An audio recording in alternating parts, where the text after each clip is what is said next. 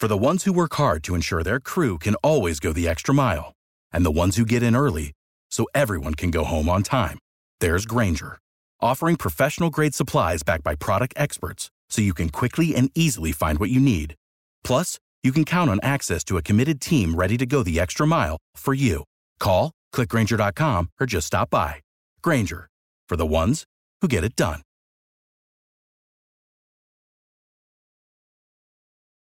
Every team, every topic, everywhere. This is Believe.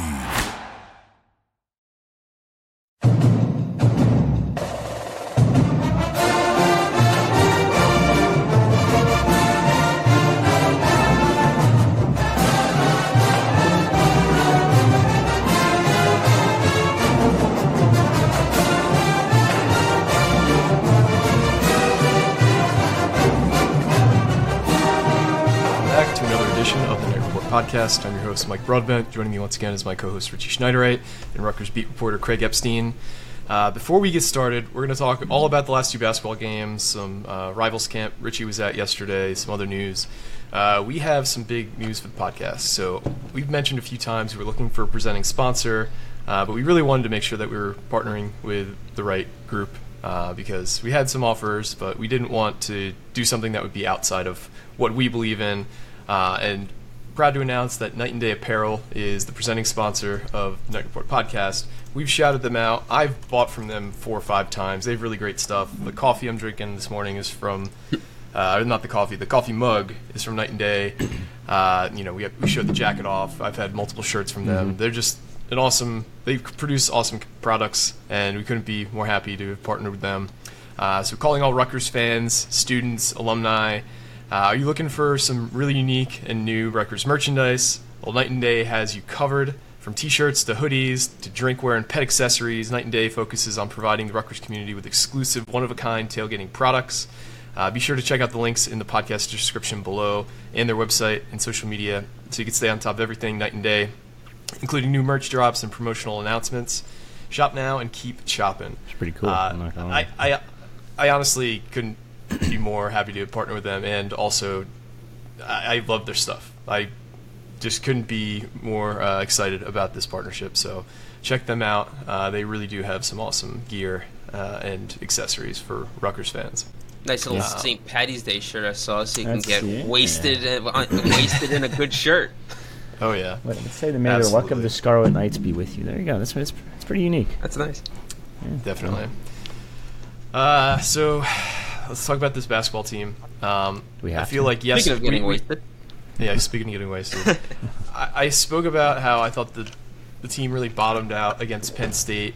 Um, I might have spoken too soon. I feel like yesterday was the worst performance by Rutgers basketball team in a long time.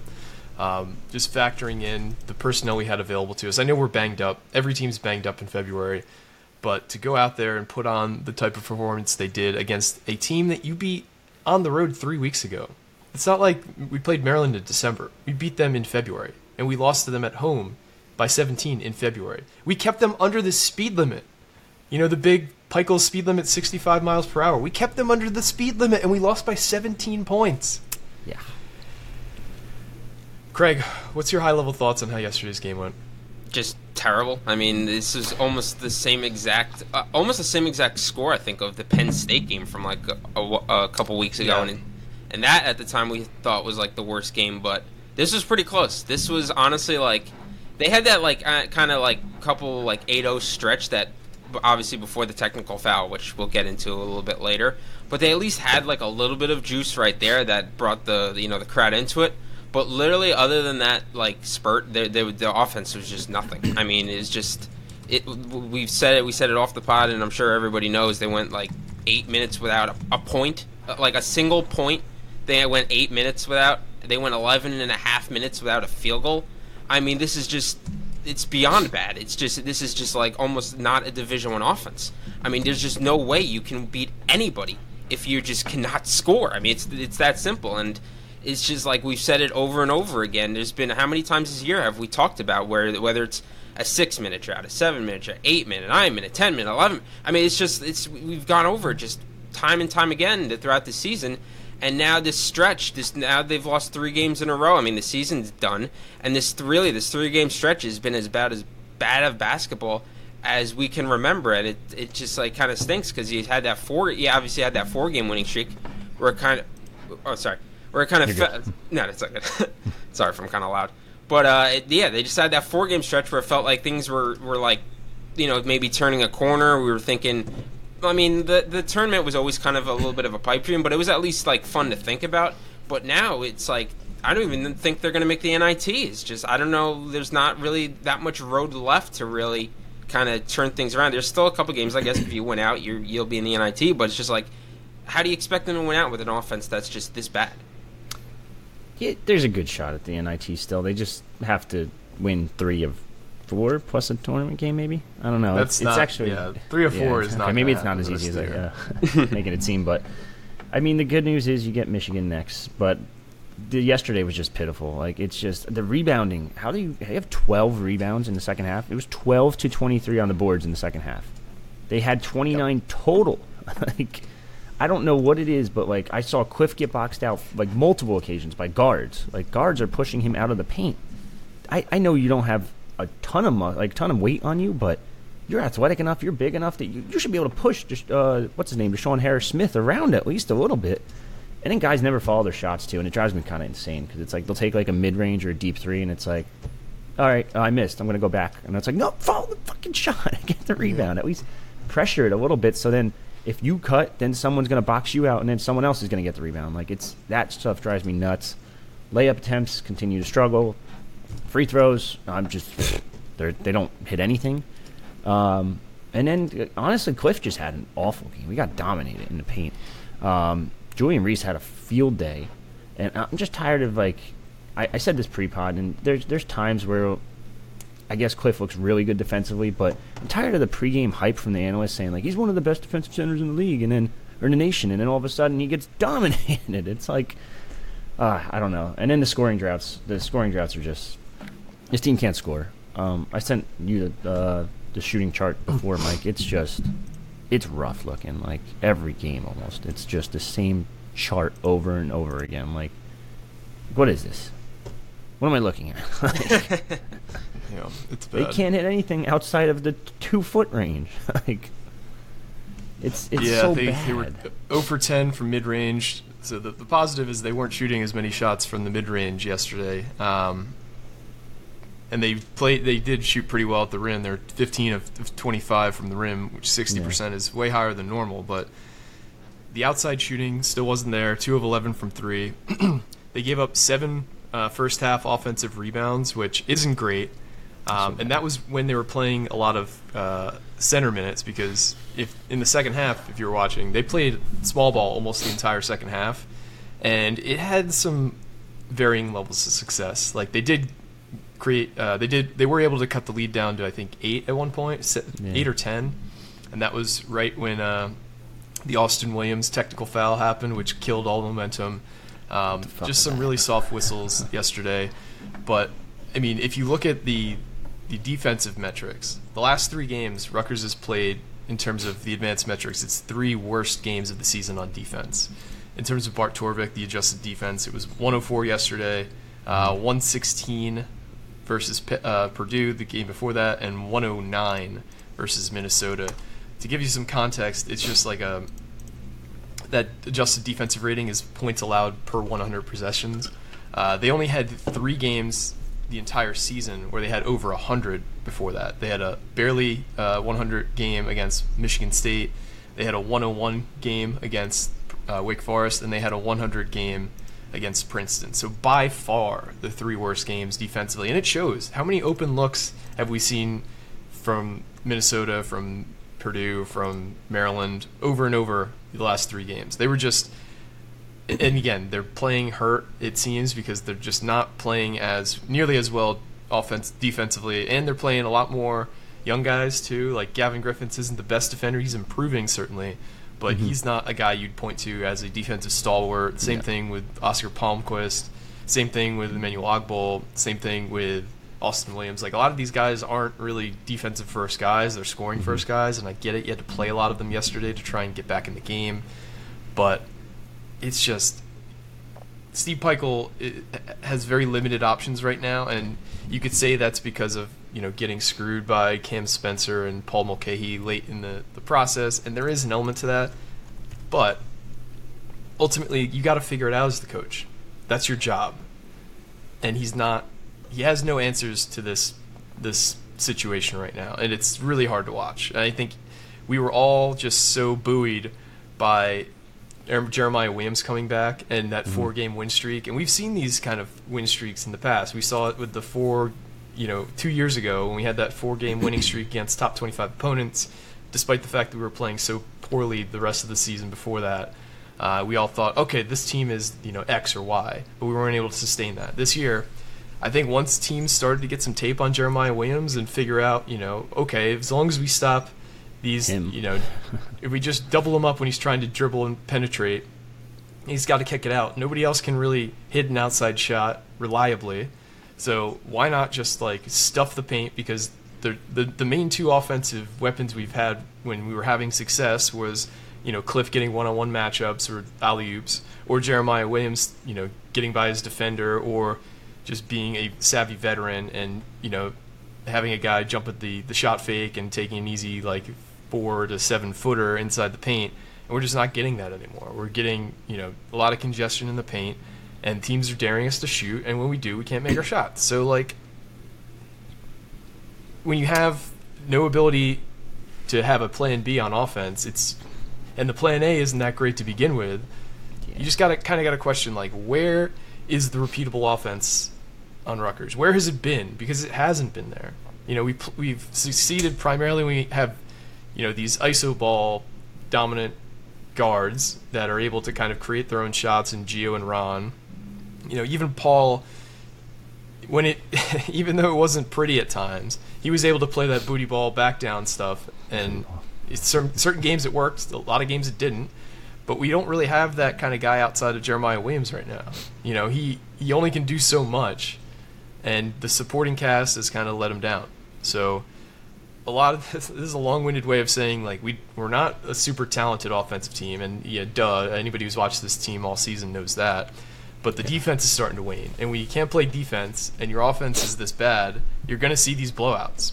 You're gonna, you know, we got beat by almost 30 points at Purdue. You know, last year we won at Purdue. Mm-hmm. You know, we lost by 17 at home. Just let's just say that point blank. We lost by 17 at home to anybody. That's can you imagine like last year, two years ago, saying we lost by 17 at home, and it was an, not even an unranked opponent. This isn't even a bubble opponent. This is a team that is in the same situation as Rutgers, where they're kind of trying to push for the NIT. We lost by 15 at home to Penn State, who is having their own set of issues. Like, obviously, they had a big win against Illinois at home, but they're a bad team, too. We're losing big at home, which five, like two or three years ago, we weren't going 19 and 1 at home.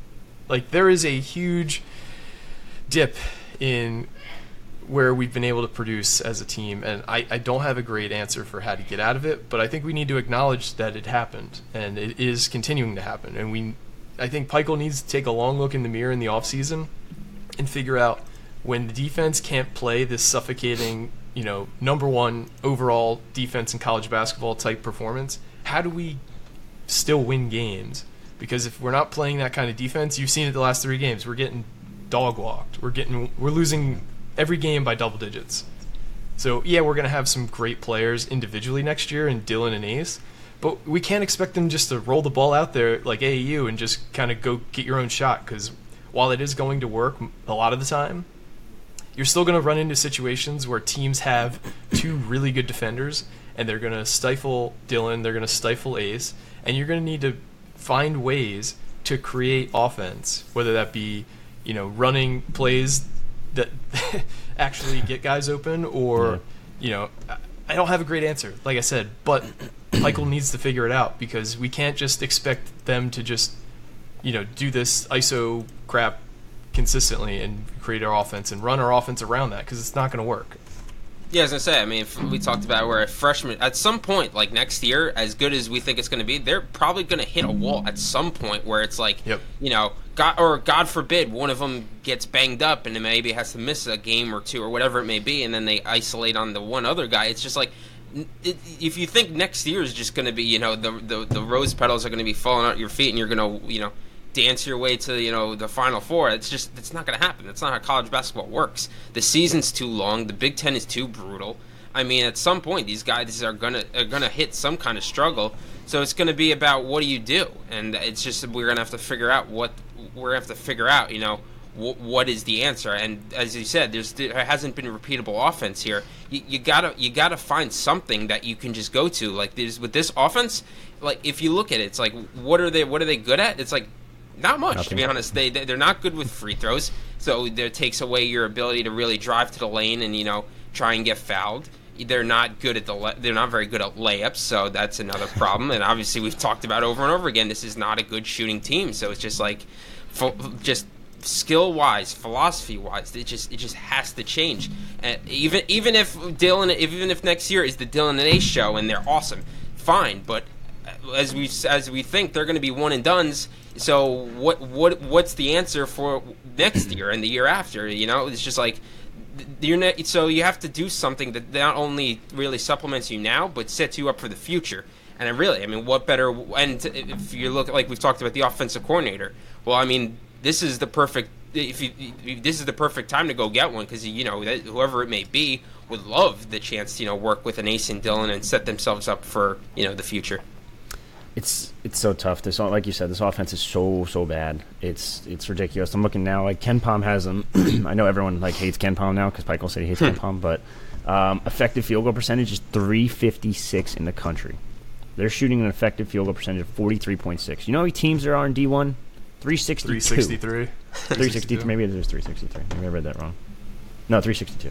But there's six teams worse in Division One that that's shooting than them. That's it, just six of them. So they're the seventh worst shooting team in the country.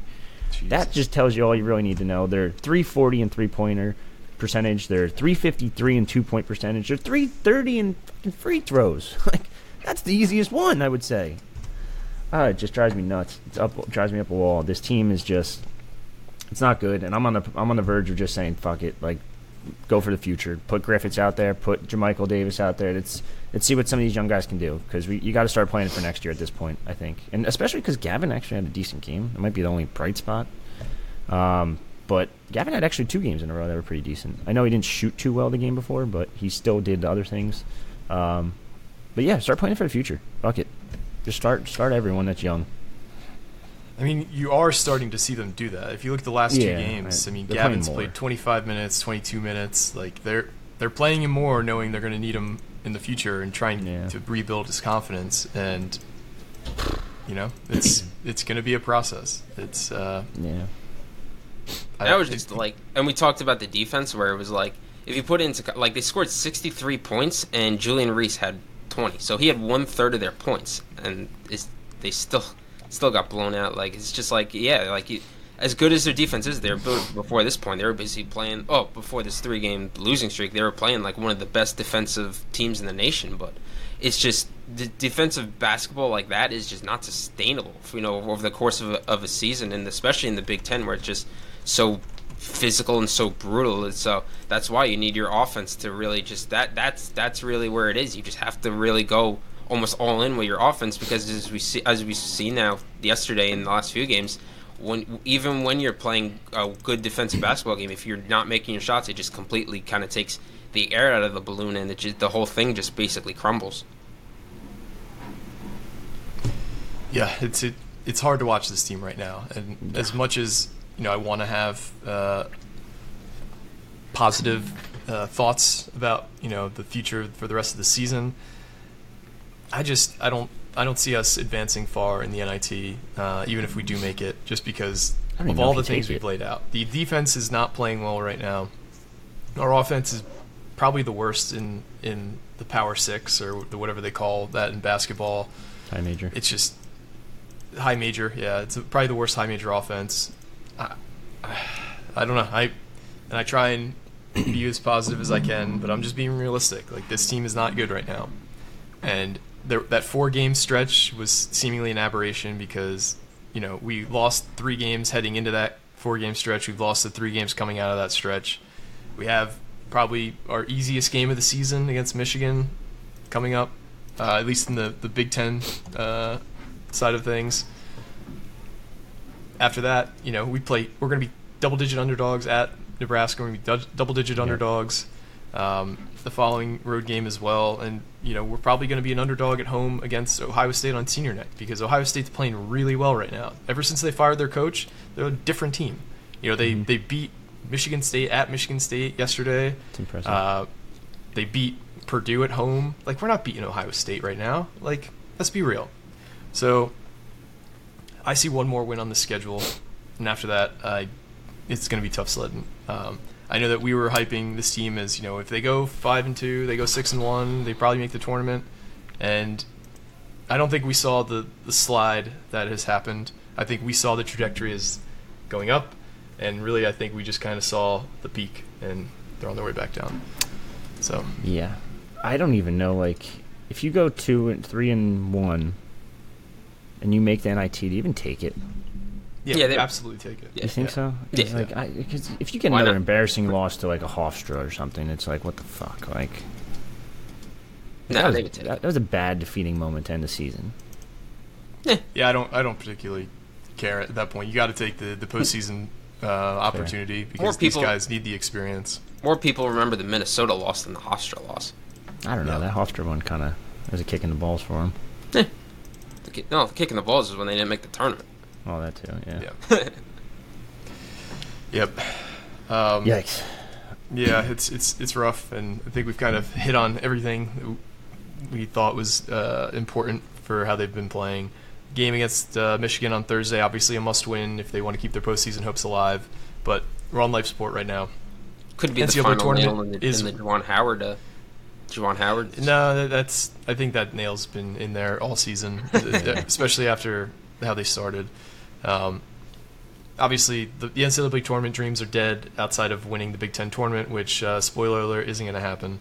Um, but this is also their NIT life is uh, Yeah. at stake on Thursday. They lose against Michigan. That is, they're not making it. No, no chance. So, an important game, but uh, the stakes are significantly lower than we probably all would have hoped three weeks ago when uh, everybody was, you know, ecstatic about where the, the program was. But that's that's college basketball. Things can flip uh, that quickly.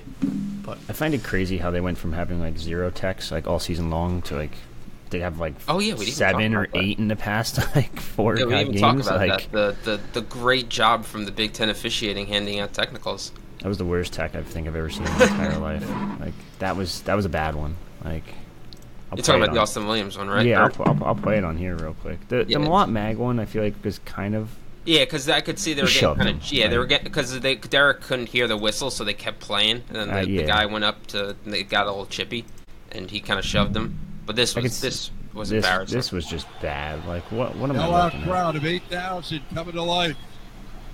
Scott. Blocked away. I don't care what he said there. Like it, it, it he'd have to say like the worst thing in the world. I think he just said like fuck yeah or something like that. Like I blocked you. Like Williams. Yeah, it was it was a bad tech, and I think that was they're trying to have a makeup for the earlier tech called. let's go. I think he said. Yeah. That's insane. Like what are we talking about? Like what are we doing? I, I don't know. Yeah, I then- guess college football has targeting, and the and the college basketball has technicals because now it's like you've seen it. Not even just Rutgers. Well, we saw it with Derek when he was yelling at the fans. That was kind of the first, I guess, introduction into no trash talk allowed in college basketball. But we've seen it now in Stupid. some other games too, where it's just like they're just like I don't know. I, uh, I asked Michael about it in the post game press conference, and he talked about kind of the uh, I guess the some there's been some brawls going on around college basketball, and we saw, but it doesn't even involve like like trash talk. Like we saw, I think the Incarnate Word, whatever team they played, they got Oh, into like yeah, a crazy brawl, but that had nothing to do like- with like as far as I know, had nothing to do with like trash talk. And then we obviously saw the court storming that injured Filipowski, but that had again nothing to do with trash talk. So it's just like, I don't understand why. What the point of this is? Like they just they just they're just gonna hand out texts anytime. Like this is this is basketball. Like obviously we see go go play basketball on the street and. If you get a block like that, you're gonna say something like Richie. Oh, you know, yeah. you play men's league. If you get a block like that, you're saying "Get that weak shit out of here," or something along those All lines. the time. It's just got, uh, if we're gonna take this away from basketball, then it's just like, what are we doing? Uh, Like, I, this is just like, what do, what do we, what is this? Uh, it's just embarrassing. Yeah, and if you're gonna call stuff like that, call it every time it happens. Like three plays later, I think Julian Reese had Yeah. that putback, and he just like was unleashing on the crowd and the players around him. So like, you're gonna let him mf the crowd, and you know, Austin Williams has a block and says "Let's go," and you're gonna tech him up. Like, just call it. Like, that's the one thing that is so frustrating with refereeing because like. The tone is typically set within the first five minutes, and you realize, okay, this is how the game's going to be played. I can adjust my play, mm-hmm. or I can be careful to not do X or Y.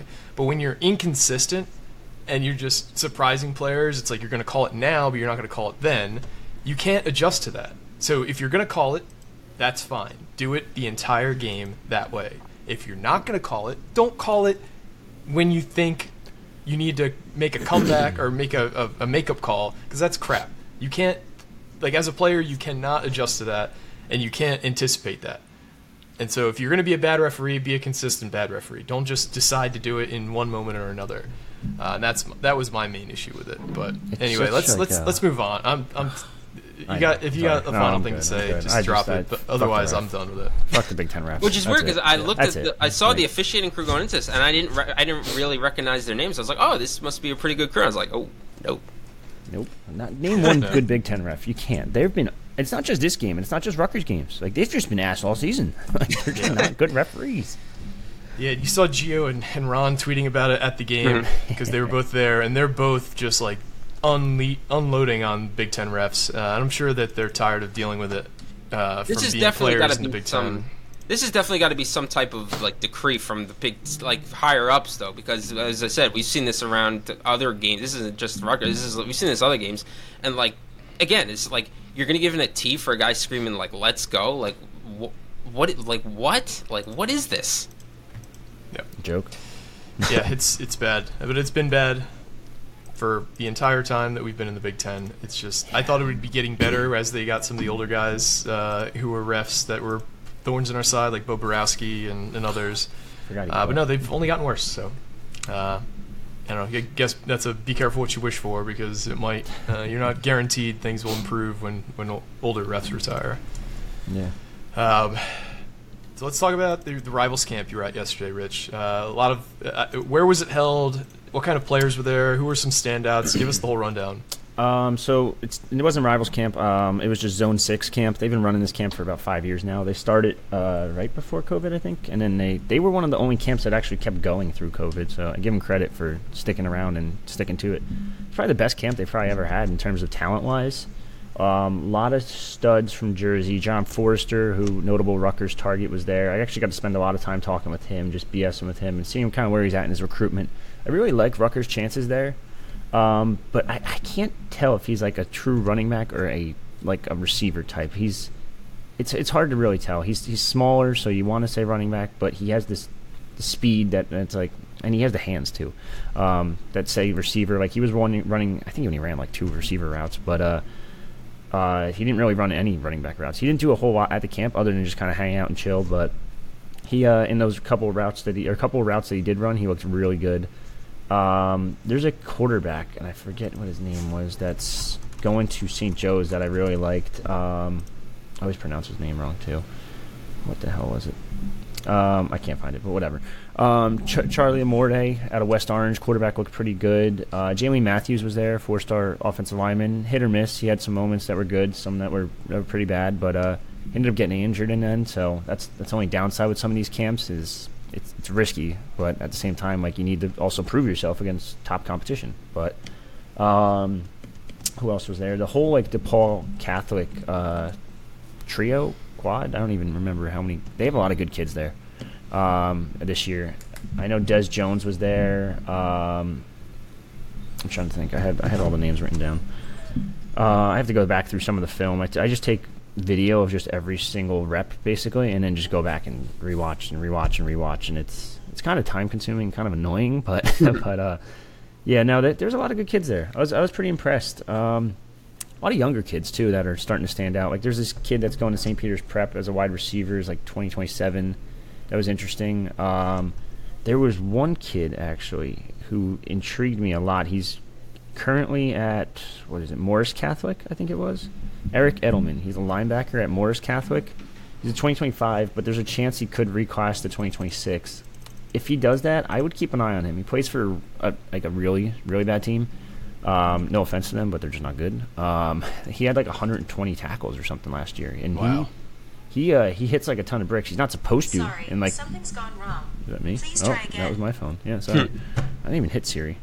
Um, anyway, but uh, yeah, no, he um, he's a really good prospect. I, I'd keep an eye on him, especially if he goes to like one of those um, Connecticut prep schools. I think he could blow up big time. Um, but yeah, no, it's just just a really good camp. A lot of Jersey kids, um, mostly North Jersey. Uh, Jermaine Kinsler came. He's uh, one to keep an eye on. Four star, obvious connections to the Rutgers. Uh, his uncle also runs the Lifestyle Sports Agency for the football side of things. So What's his um, connection to Rutgers? Because I'm not aware of what it is. La- Latish Kinsler's nephew is Jordan Kinsler, who's on the Rutgers football team as a walk-on. Latish Kinsler was the advisor for Kaj Sanders and someone else. I can't remember who, but he's kind of like the guy of the guys in the Big North. Like, Okay. if if you're a notable kid and you have an NIL advisor, that's that's the dude. Got so it's definitely a, a good connection to have. He, he we actually talked a little bit about uh, Kaj. You said Kaj is packed on some uh, some serious muscle. So well, I wouldn't be shocked if we saw a lot of Kaj Sanders this year for Rutgers at least. But uh, yeah, no, I thought it was a it was a, it was a pretty good uh, pretty good camp. All things considered, it's winter, it's Jersey, and usually most of these camps are going to be held down south. And uh, I'm a little disappointed because I didn't get to see Derek Zammit, who's a big Rutgers quarterback target in 26, because he was uh, he was at one of the Florida camps or something. But uh, yeah, we'll see a lot more of uh, these camps over the next couple weeks. I know uh, I'm heading down to Charlotte in a month or two, two months. Uh, heading down to Miami for a camp on a weekend. So Cam Newton's camp's coming up to Jersey, so it's it, there's going to be a lot of uh, Careful lot of with that camps. I had to mention that one a little bit. but uh, yeah, no, it's going to be interesting to see if anyone tries to sneak Cam Newton in Jersey, but uh, probably not. If I had to guess, if they're smart, they won't. yeah, I Yeah. thought- guy's a dog. Um, you also mentioned off the pod we have a lot of visitors upcoming in the next month uh, when spring practice starts. I Um, said yeah, I said next month technically, but it's next like, month, yeah, yeah. It's, it's like a little leeway there. Um, Late the March, most- early April. Yeah, the most notable one that we've confirmed so far is Torrin Petaway, uh, defensive end out of Middleton High School in Wisconsin.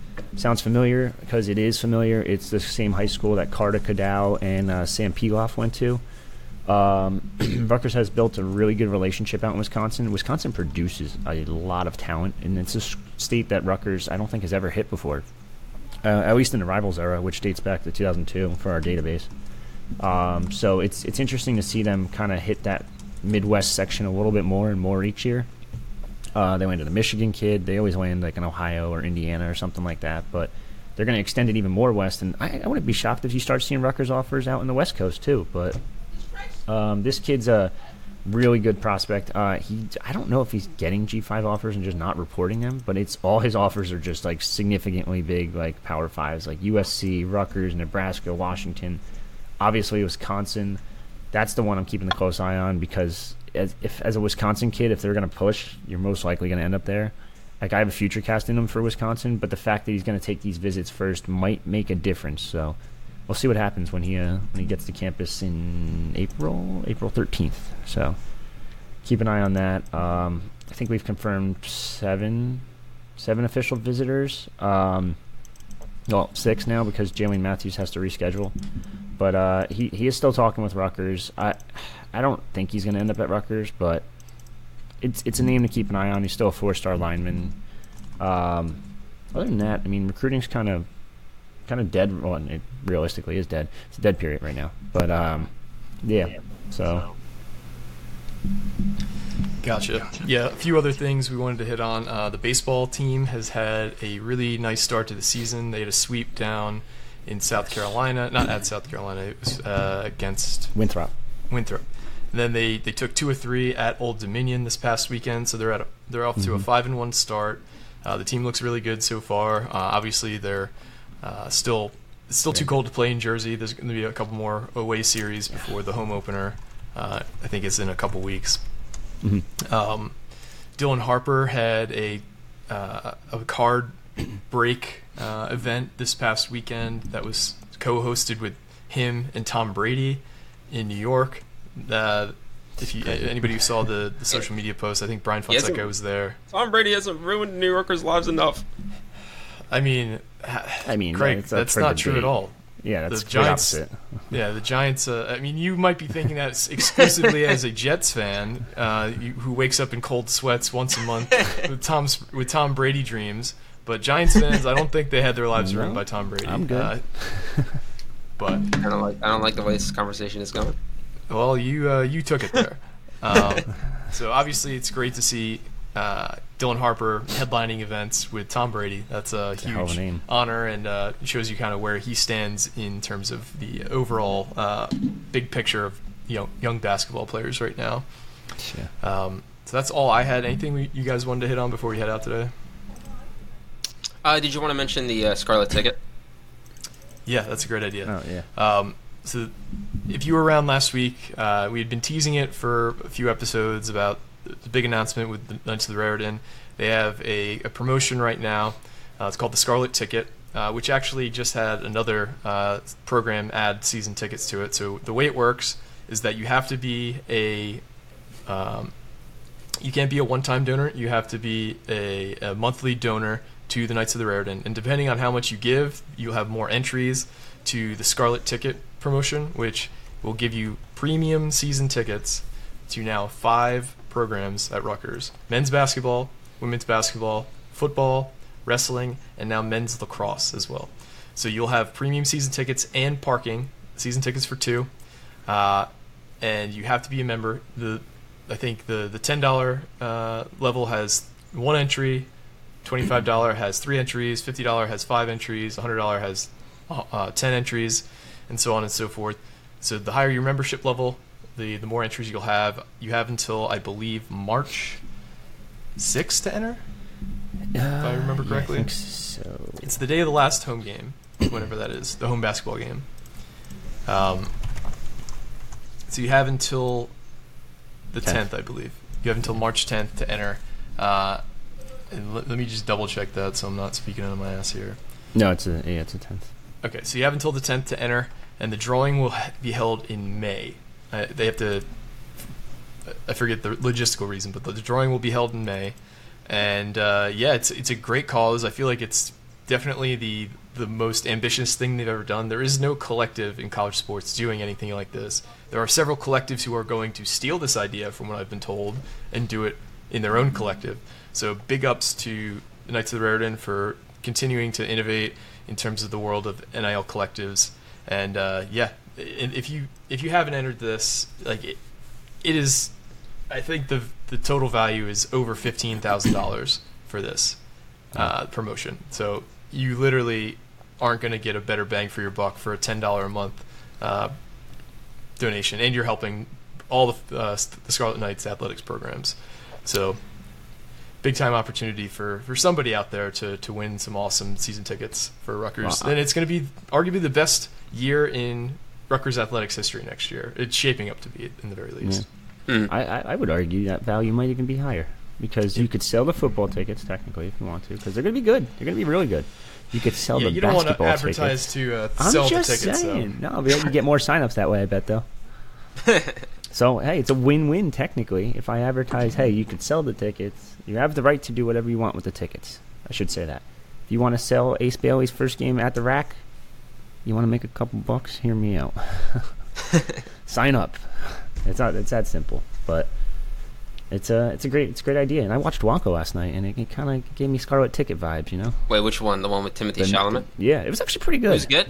I thought it was really Oh, good. interesting, It, it, interesting. it hit a hit the heartstrings a little bit because it it starts explaining how they come up with all the songs and stuff from the original, and I'm like, wow, it's kind of like, ooh, Yeah, little, I heard it was little pretty good. tearjerker. Little I remember when I first saw the trailer for that, I was like, "This." is- I was like, "They're really doing a, a Wonka origin story, and I was like, I was I thought it was skeptical, good. but I've heard it was real. It's actually good, so you have Um, to check it out one of these days. One, one other thing I, I wanted to mention before we sign off here. Hear me out on this one. If Nebraska football can have a dunk contest at halftime, I'm trying to watch uh, Holland Pierce in the dunk contest. I want to see it at the rack. I want to. I want. They got to make it happen, right? Like, is it too risky? You think? Probably a little bit, yeah. But it's probably not the best idea in the world. but the Nebraska one, like, there's guys doing 360 dunks. There's guys doing like, this, this guy almost dunked from the free throw line. I just watched. Like, it's kind of impressive. It would if saw probably be better than the NBA dunk contest Oh, with uh, Jaylen Brown jumping over Kai Cenat sitting down. I mean, who Yeah, that was. that doesn't get your heart pumping. I don't know what will. It seems like it might be a little risky to put these guys on a basketball court, like the most injury-prone surface ever. But Hey, bring back Noah Vedral. I mean, he played basketball, Oh, right? uh, you're right. He did play for Nebraska. Ugh, uh, it's just an idea. Just hear me out. If you need a halftime performance for Ohio State or something like that, there you go. And if you need a legitimate halftime performance, lower the rim. Me and Craig will show up, and we'll, we'll see what we can do here. Yeah. I mean, Oh man, the last to thing we need is a Tom my Segura like injury for somebody though. Oh, okay. oh, but it would be entertaining compared Oh to yeah, that would be very entertaining. what they're watching. oh, jeez. But we're, we're going off the rails. Uh, Yeah, thanks everybody once again for listening. Thanks to everybody who rated and reviewed during the Gnome contest. We will have another contest that uh, will happen right around spring football time. R- Richie has another, Hmm. uh, I think, even better uh, prize to give away. Hmm, better. So just want to tease that a bit. We'll we'll start uh, putting that out there in about a month. But for everybody, this has been another edition of the Knight Report podcast. Signing off.